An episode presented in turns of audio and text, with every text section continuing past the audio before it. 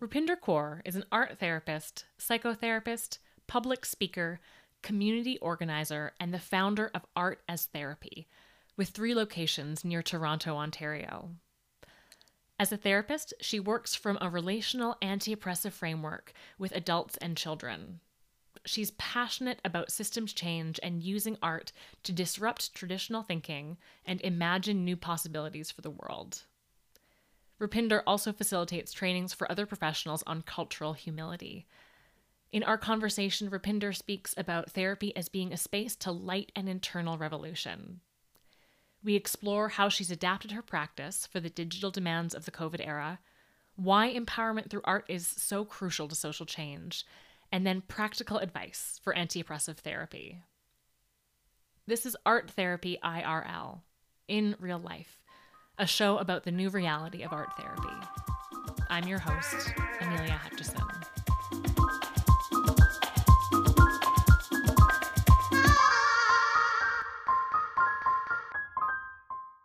Since this is a show about art therapy, um, would you begin by just sharing a little bit about the creative foundation of your life? Uh, like, what's the mm. origin story of your creative practice? Mm-hmm. Oh my gosh, that's such a great question. I love that question. It's so cool. Um, yeah, so I would say that I, um, um, I wouldn't say that I was trained as a fine artist by any by any means, and I think that works in my favor because sometimes my clients expect me to um, to draw really well or to create art really well, um, whatever that means, right? Um, and so when they say, "Oh, could you draw an elephant for me?" and I'm like, "I, I don't think you want me to do that. I don't, I don't think that's going to be a good thing." Um, what I would say is that um, the Creative Foundation definitely um, would come from. I'm always interested in how people's early childhood um, experiences and their early childhood relationships and rituals um, impact them. And and so for me i would say that there was a lot of creativity in my home.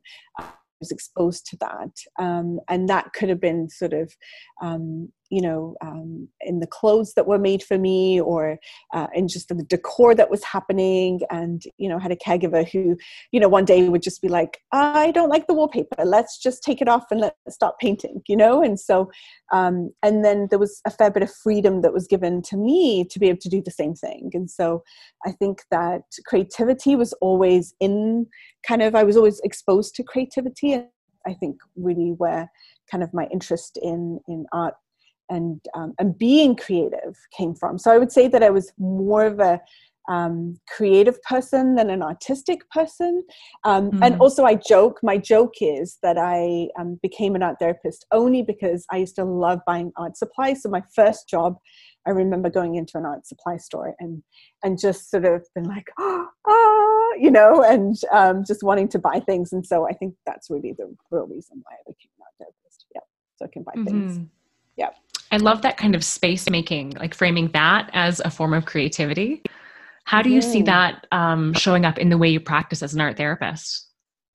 Yeah, so I think um, it's allowed me to be very intentional about the space that's created for um, for my clients, and so uh, I give a great deal of um, thought to the aesthetics of the space, what it feels like, what it sounds like, what it looks like, um, and, and I think it's part of that sort of radical hospitality that is very sort of part of my sort of Punjabi culture, like this idea that you're coming into my, if you're coming into my space, then it's your space. And, um, and how can you feel truly welcomed? And so I think the sensory aspect of just coming into the space has been really important to me. So I think that sort of aesthetic sensibility sensibility that I was exposed to as a child has certainly come into kind of that private practice, you know, um, realm for sure. Radical hospitality. I just love that expression. Yeah, I think I'm borrowing it from the art hive world, but um, mm-hmm. it certainly kind of rings true to kind of what it means to be Punjabi. And if you come into a Punjabi household, you know, um, they will feed you whether you want to be fed or not. You know, they will make you feel welcome um, and that's it, it's really an important integral part of uh, what it means to be yeah Punjabi. But but certainly I think uh, resonates with me in terms of being an art therapist as well. So what what is the feeling that you hope um, clients as they enter your studio space? What's the first feeling that you you'd like them to have when they come into mm-hmm. have an art therapy session? Yeah, I want them to feel um, safe, to feel comfortable, to feel welcome. I think welcome would probably be the the, the first the first word, um, but I think um, allowing them to sort of just, you know, often, but you know, people aren't coming to see you because they're good day always, right?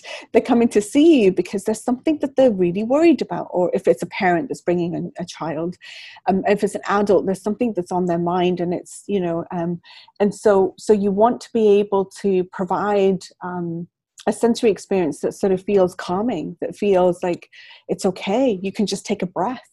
Um, and often clients have said that, right? They've said, you know what, I can just relax when I'm here, you know? Mm-hmm. Um, and it's also about how they're greeted and how, um, you know, our, our, our, front desk staff will remember what their favorite tea is and say, hey, would you like that same tea again? Or would you like to try something else? And I think just those little touches, I think just sort of say, we care about you and we're so glad that you're here and we're here to support you in the best way that we can. Mm-hmm. Well, it really makes me miss my like in-person studio practice. So going back to kind of the foundation of your practice, what has your trajectory been? How did you become an art therapist? Mm-hmm. So I, uh, in England, I've always worked with sort of prior to becoming an art therapist. I always worked with teens and, and young people, um, and I was working in a psychiatric hospital, and and there was um, an art therapist there, and this was my first introduction to art therapy. I didn't even know that it existed before that. And I didn't know exactly what was happening in the art therapy studio, except that when the clients would come out, they would just be in a much different frame of mind than they were when they went in.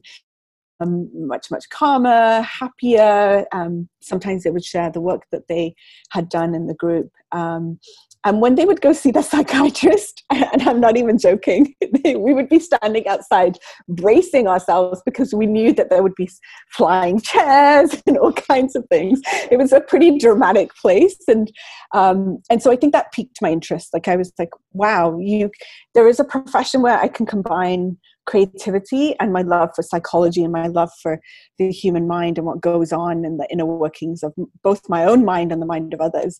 And then I moved to Canada and started researching, well, what do I, you know, what can I do this art therapy? Um, and found myself at Toronto Art Therapy. And yeah, and then here we are 16 years later. Excellent. So, what does your practice look like? Who do you work with, and what might a typical session look like for you? So, um, when I started the practice, it was primarily working with children and teens. Um, and it was just myself. I sort of founded this about 10, oh, 11 years ago. Um, and then um, I also had the advantage of, or the opportunity to work with older adults, which was completely different. That was that was not something that I had done before, and that was just such an incredibly rich experience. And then to sort of see kind of the lifespan of like working with you know like, like clients as young as three to working with clients that were like 101 was kind of fascinating. And then my my sort of private practice team grew and and so and as i sort of um, have grown i've sort of shifted my practice in that i tend to now work more with um, I'm very passionate about working with parents. So my colleagues might be working with the younger clients, and I work with the parents, um, and then working with young adults as well, who may be from um, South Asian, uh, from a South Asian background too. So there seems to be this need, and I think there should be, to sort of say, I would like to work with a therapist who may not fully understand my experience, but may have some some semblance of what it means to be living in a to be a, a person of color Mm-hmm. So, when you work with children specifically, what might a usual session look like? Mm-hmm. Yeah, so the, the approach that I use, I would say we use a, a relational psychotherapy approach, um, very much using uh, applying a trauma informed and attachment lens um, to our work, as well as an anti oppression, anti racist, and cultural humility framework as well as we're, as we're working. Um, and then yeah in terms of our sessions with with um, with kid clients it really is about what they want to do with that time in that space and really following their lead um, really using that kind of playful curious empathetic approach. And so I think, yeah, I think working with younger clients is amazing because they, yeah, they they sort of let you know what it is that they that resonates for them, or what they like and what they don't like, and um, I think really listening to the client, and, and I think the same is true for any client, but certainly um, the younger ones, really allowing them to experience that sense of mastery and control and autonomy in the space, you know, can be really empowering for them. So. So then I'm also curious about how your practice has changed during COVID. Um, mm. how have you had to adapt your practice both to meet physical distancing needs and then maybe the emerging kind of needs of your clients related to the pandemic? Mm-hmm. Yeah, absolutely. So I think um, we had already sort of strategically had been thinking about um, at the practice of uh, of doing more sessions online. I think what was the uncharted area was you know we'd done talk therapy um, quite easily online. But to now do art therapy with kid clients with our younger clients was was a little bit of unknown you know uncharted territory. And so um, so that's where we sort of really hustled and i think we had a bit of time then you know. So not only were we were kind of providing the platform at the same time we were like you know uh, engage in like trainings and information sessions and what have you to say okay how can we do this? Um, and so and and we were talking earlier about you know the ritual of setting up a session of of setting up um, supplies of uh, providing a snack or having their favorite beverage ready for them um, for the client and now not really being able to do that in the same way. Um, and so how do you then adapt that to the online space? And i think that we we found ways to do that. And so um, so that might have been sort of asking clients ahead of time you know is there anything that you need? Do you like your setup do you need a tissue box? Do you need to grab a you know so by just by asking we're sort of providing that extending that level of care. Um, uh, but then also recognizing that some clients may not even have some of the supplies that are needed for an art therapy session. And so uh, being able to create kits and being able to mail things and drop things off if um, if you know if that if they were local. So i think that it you know the initial hesitation was certainly there of will this work? Can this work? And we found that you know even if we were sitting miles away from our clients um, you can still through the screen um, provide a sense of presence for your client. Um, and I think that what was what we found really useful was that we were we were seeing our clients in their own environment, and and while that can pose some ethical challenges sometimes, um, it's it's been also really useful too because we get to see them in their home environment, um, and then the client gets to decide what they want to share and what they want to bring.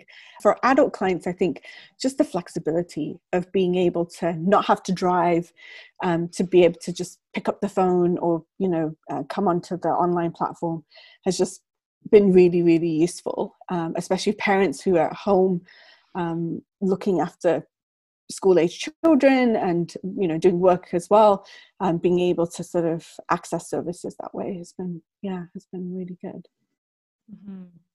i love that you frame kind of the online sessions as having more opportunity for autonomy and agency i think one of the assumptions i made when the world suddenly changed and i had to go from seeing clients in person to online which is a way that i was not trained was that we would miss out on the ability to kind of regulate together and have that sense of presence. But if the cornerstone of of the therapeutic milieu is the relationship, then I think then that can still stay very much intact. And you know and there's really fun things that you can do. Like you can you can play hide and seek on, on an online platform right? Like you can hide characters and you can do all kind and you can take your screen and move it around the room and you know and so you're absolutely right like it's not the same but it's it doesn't mean that it's not as, as effective and i think that we were really um, what we struggled with was what we felt confident uh, confident about was that we had an existing relationship with our clients and so that we would leverage on that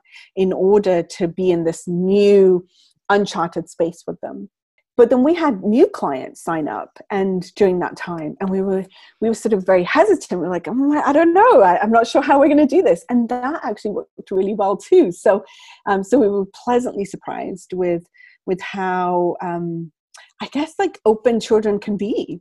Mm-hmm. Well, I think because this kind of generation of kids that we're working with has always had FaceTime mm. and always had the relationality of um, interactions through screen, there's not the same um, hesitation. I think for adults, sometimes there's this pause of, okay, well, the internet's not real.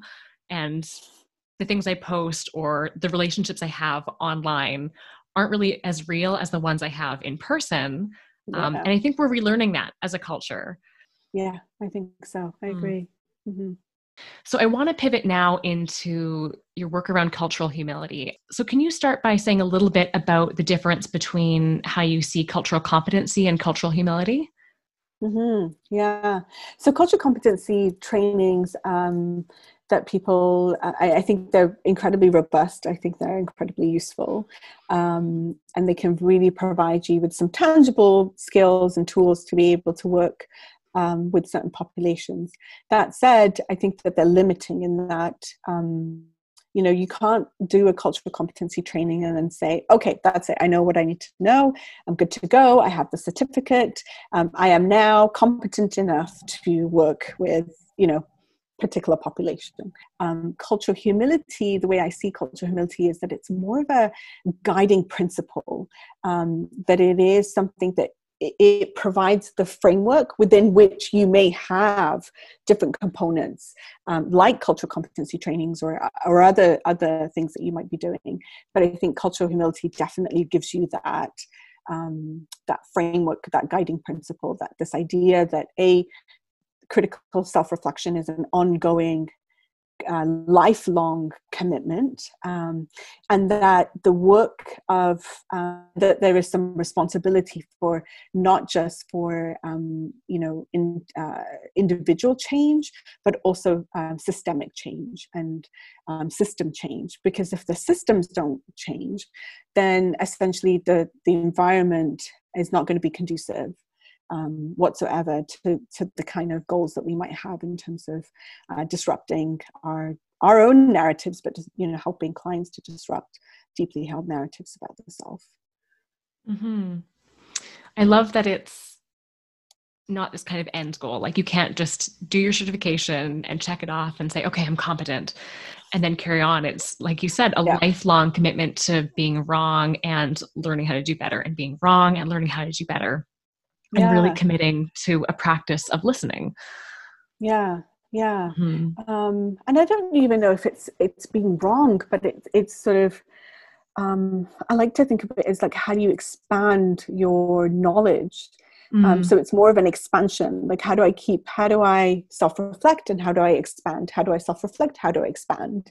I feel like so often there's an attitude around culture and activism that's like if I can't do it perfectly, if I can't do it right, then I'm just going to sit back and not do it at all instead of trying and doing it a little bit imperfectly out of fear that we'll get called out or or potentially harm somebody. Mm-hmm. Mm-hmm. And and that's not to say that you don't have a responsibility to ensure that you're not causing harm. Um, mm-hmm. So I think that, um, and that doesn't mean that if you're going to work with a particular group of people, or or any client for that matter, that you're not doing your own research, that you're not learning about um, who they might who they might be. Uh, but then you go into the space and you put that to one side and say, "That's the knowledge that I have, but why don't you tell me, you know, what you would like to tell me?" Right. The client's always going to be the expert on their own experience. Exactly. Mm-hmm. Let's talk practically for a minute about what holding an anti oppressive art therapy practice looks like. So, for me, one example that I can think of off the top of my head is being really cognizant of the kinds of collage materials that you have on hand. Mm-hmm. Um, like ensuring that clients are able to recognize intersections of their identities in the images they see. So it's it's not enough to mm. have fashion magazines with pictures of thin, white, able-bodied women. Are there any mm-hmm. other things that come to mind for you that art therapists can do to prepare their studio or their virtual studio uh, to make clients feel as safe and seen as possible? Mm-hmm, mm-hmm. Yeah, I think almost applying that lens right from the beginning. So, the minute of first point of contact, um, just ensuring that uh, the, the, kind of language that you're you're using um, on the website, the kind of images that are being used. Um, and then once you once they're in your space again this idea of aesthetics but then also well what does your space look like right like have you thought about kind of accessibility have you thought about what kinds of materials might you have what what's on your walls um, what kind of materials you know do you have like more sort of uh, traditional fine art western you know art materials or do you have you know found objects and, and objects from nature um, um, so I think that becomes important. Um, your your forms, any intake forms that they have to sign. Again, what kind of language are you using? How are you asking about um, you know pronouns gender like what are the what are the boxes that they get to tick? Um, you know ensuring remembering that for one example of that might also be like um, some clients are um, they, they don't live with mum and dad. Not sort of having i've seen forms where it says mum dad. You know that's not going to be all encompassing in terms of what how different families um, are structured and look and um, so so immediately you want to make sure that you know you're not there isn't a microaggression already. You know the, the client hasn't even walked into your door and and already they're sort of feeling like oh wait a second this doesn't feel right you know? Um, and then i think you're absolutely right. What kind of materials do you have in your space? Um, and making sure that those are reflective of um, of different experiences. Um, but then more so in the relationship itself. I think that as as a therapist i think fundamentally it is really important to do your own work to do your own self-reflection. Um, i think that is the cornerstone of kind of any therapeutic um, space but that then allows you to sort of say okay am i checking in with my biases what's happening here what's happening for me can i be really genuine with my client in this space Mm-hmm. Mm-hmm. So I want to move towards kind of broader, a little bit out from therapy, just to the role that art can play in social justice movements. Something I've heard you say before that I really loved was the expression moral imagination. Can you tell us a little bit about what that means and why art is important to civil rights movements? yeah what i love about art is this idea that when i think about like little ones like little kids who um, for the first time they they're, they're, given a piece of paper and a marker and they just and they make a mark um, and suddenly what they've done is they've transformed that piece of paper and they've realized that wait i did that right like i made a mark and now i can make another one and i think that's so incredible this idea of eh, individual action and how you can make a change in the world um, so I think that's what art reminds us of. When we're working with clients, clients are often coming into the space because they feel stuck, because they feel helpless, because they feel a sense of despair, because they feel like there's no way out of what they're feeling. And so to be able to in the in the art therapy space, to be able to say, well, no, you know, we don't believe that that's true. We believe that the opposite is true, that you can transform this feeling, that you can feel differently, that you can make a change. And it is based on this idea, this sort of unshakable belief that we have in all of our clients that they have what it takes to make a change, that they have what it takes to create the transform the kind of transformation that they're looking for. So I think that as art therapists, I think our role is to just create an environment um, that allows that sort of igniting of an internal revolution of, of sorts. If we're taking that cultural humility lens, is that we're also trying to transform the environment as well and the systems, and we're trying to dismantle systems, and we're trying to relook at systems and deconstruct them. Um, but if those things are happening together, then that internal revolution that was ignited can then then can then sort of spark and it's this idea that it reminds us that we have the ability to make a change if we can make a change in the art therapy room then we can make a change outside of it as well mm-hmm. it's no small thing to to take a material and transform it into something else and the more we do that and the more we feel comfortable being agents of change, taking that internal revolution, as you said, and then translating that to physical action and then translating that to a safe therapeutic relationship, then we can bring mm-hmm. that out into the world. Mm-hmm. Mm-hmm. Yeah. So, from that place of imagination, um, and as we kind of come towards a close here, for a moment, I want you to imagine that you're sitting in the art therapy studio of your dreams. And you can take a 2nd mm and even close your eyes if you want. But mm in this art therapy studio of your wildest dreams, what does it look like? who works there, who are the clients, who's funding it, um, how do they interface with their community? What mm. would that would that service be, and how would it reach people?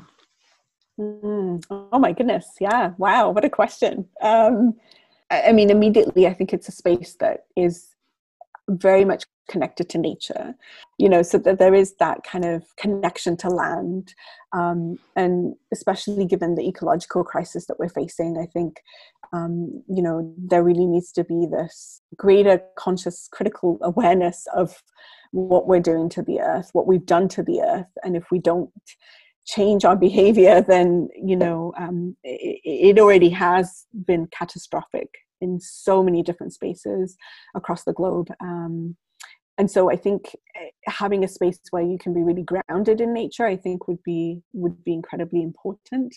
I think um, not having this sort of Western kind of sensibility. And I think something that we've tried incredibly hard at our private practice to disrupt is this idea of the the therapist being the, the expert, um, being the fixer, uh, being somebody who can, you know, sort things out with the, with the, with the individual coming as if it's, you know, um, you know the problems with me. And yet we know that these problems are social justice issues. We know that this is the racism that is rampant um, in both our country and in, in countries across the world in, across the whole globe.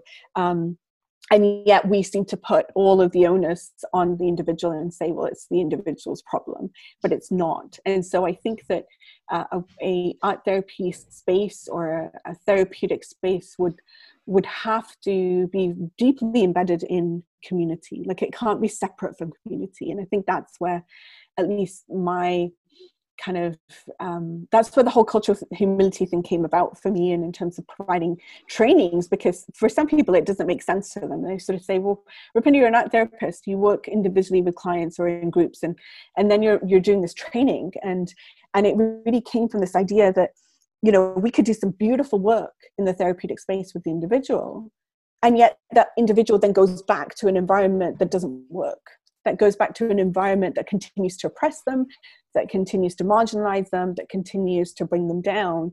And so I think that it has to be cohesive, it has to be more connected, it has to be the individual and community. And so so what would that look like? I mean, it would be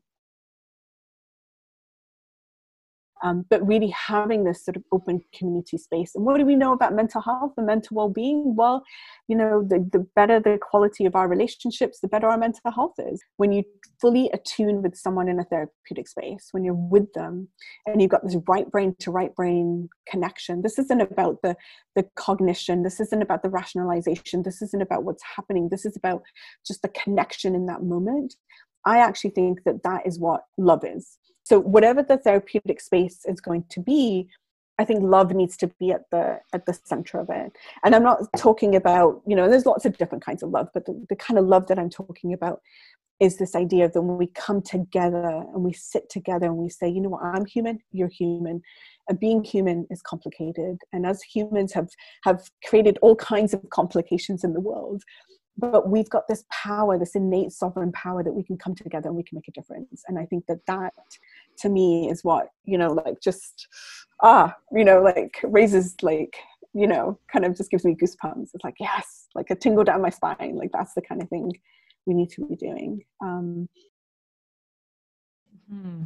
it's really a place that we can sit in our realness with one another and i really mm-hmm. appreciate mm-hmm. that you you name the kind of boundaries that we're sometimes awkwardly working with about how not to get too close and to hold the professional boundaries. Mm-hmm. But at the end of the day, healing happens in relationship. Healing happens when we feel welcomed in space. Healing happens when we can kind of drop our guard and feel mm-hmm. comfortable to express in this way. Um, I just I have mm-hmm. goosebumps all up my arms from kind of hearing that description of a place that is based in love. I just I love that. Mm-hmm. Yeah, and and with the increasing polarization in the world, increasing, especially in our political, um, you know, spheres, and even COVID. So I think, given all of those pieces that we're sort of struggling with right now, I think there's ever more of a need to to come together um, and to really sit with one another and say, you know, how do we how do we disrupt what is happening in this world that is that is just soul crushing right mm. yeah given that the reality of 2020 can be as you say soul crushing um, my final question is what is giving you hope right now mm-hmm. yeah i remember doing some intentional practice with my team um, and it was an image of sort of I, I, created a little boat and then there was just an image of kind of like this uncharted territory like you know just collage materials like none of it made any sense um, and then um, but there was this idea that it's these you know these connections that we have um, in community in our families with ourself even that's what's going to help us through all of this. Like that's going to be the the cornerstone. That's what gives me hope. I think that you know that even when things made no sense even when um, i'm sitting six feet away from my in-person client with a mask on um, the fact that you know we're there together in relationship the fact that i can still communicate um, the fact that i can still attune myself and still connect I think that to me, that's what gives me hope. And ultimately, this idea of love and, and using that for transformation. Rupinder, thank you so much. It's been such a wonderful conversation. Mm, thank you so much. I really appreciate you providing the space. Mm-hmm. Uh, where can listeners find you online if they're curious about your practice? Mm-hmm. Yes, they can find um, our website, which is um, art as therapy. So that's all one word, artastherapy.ca. Um, and then we have, uh, we're on Instagram and Facebook. And yeah, you can also find me on Instagram at Rupinder Kaur, uh, the number five. So yeah. Excellent. Thank you so much. Thank you. Therapy IRL is a capstone project in support of graduation requirements for the Kutenai Art Therapy Institute. You can find more links to Rupinder's work on social media in the program notes.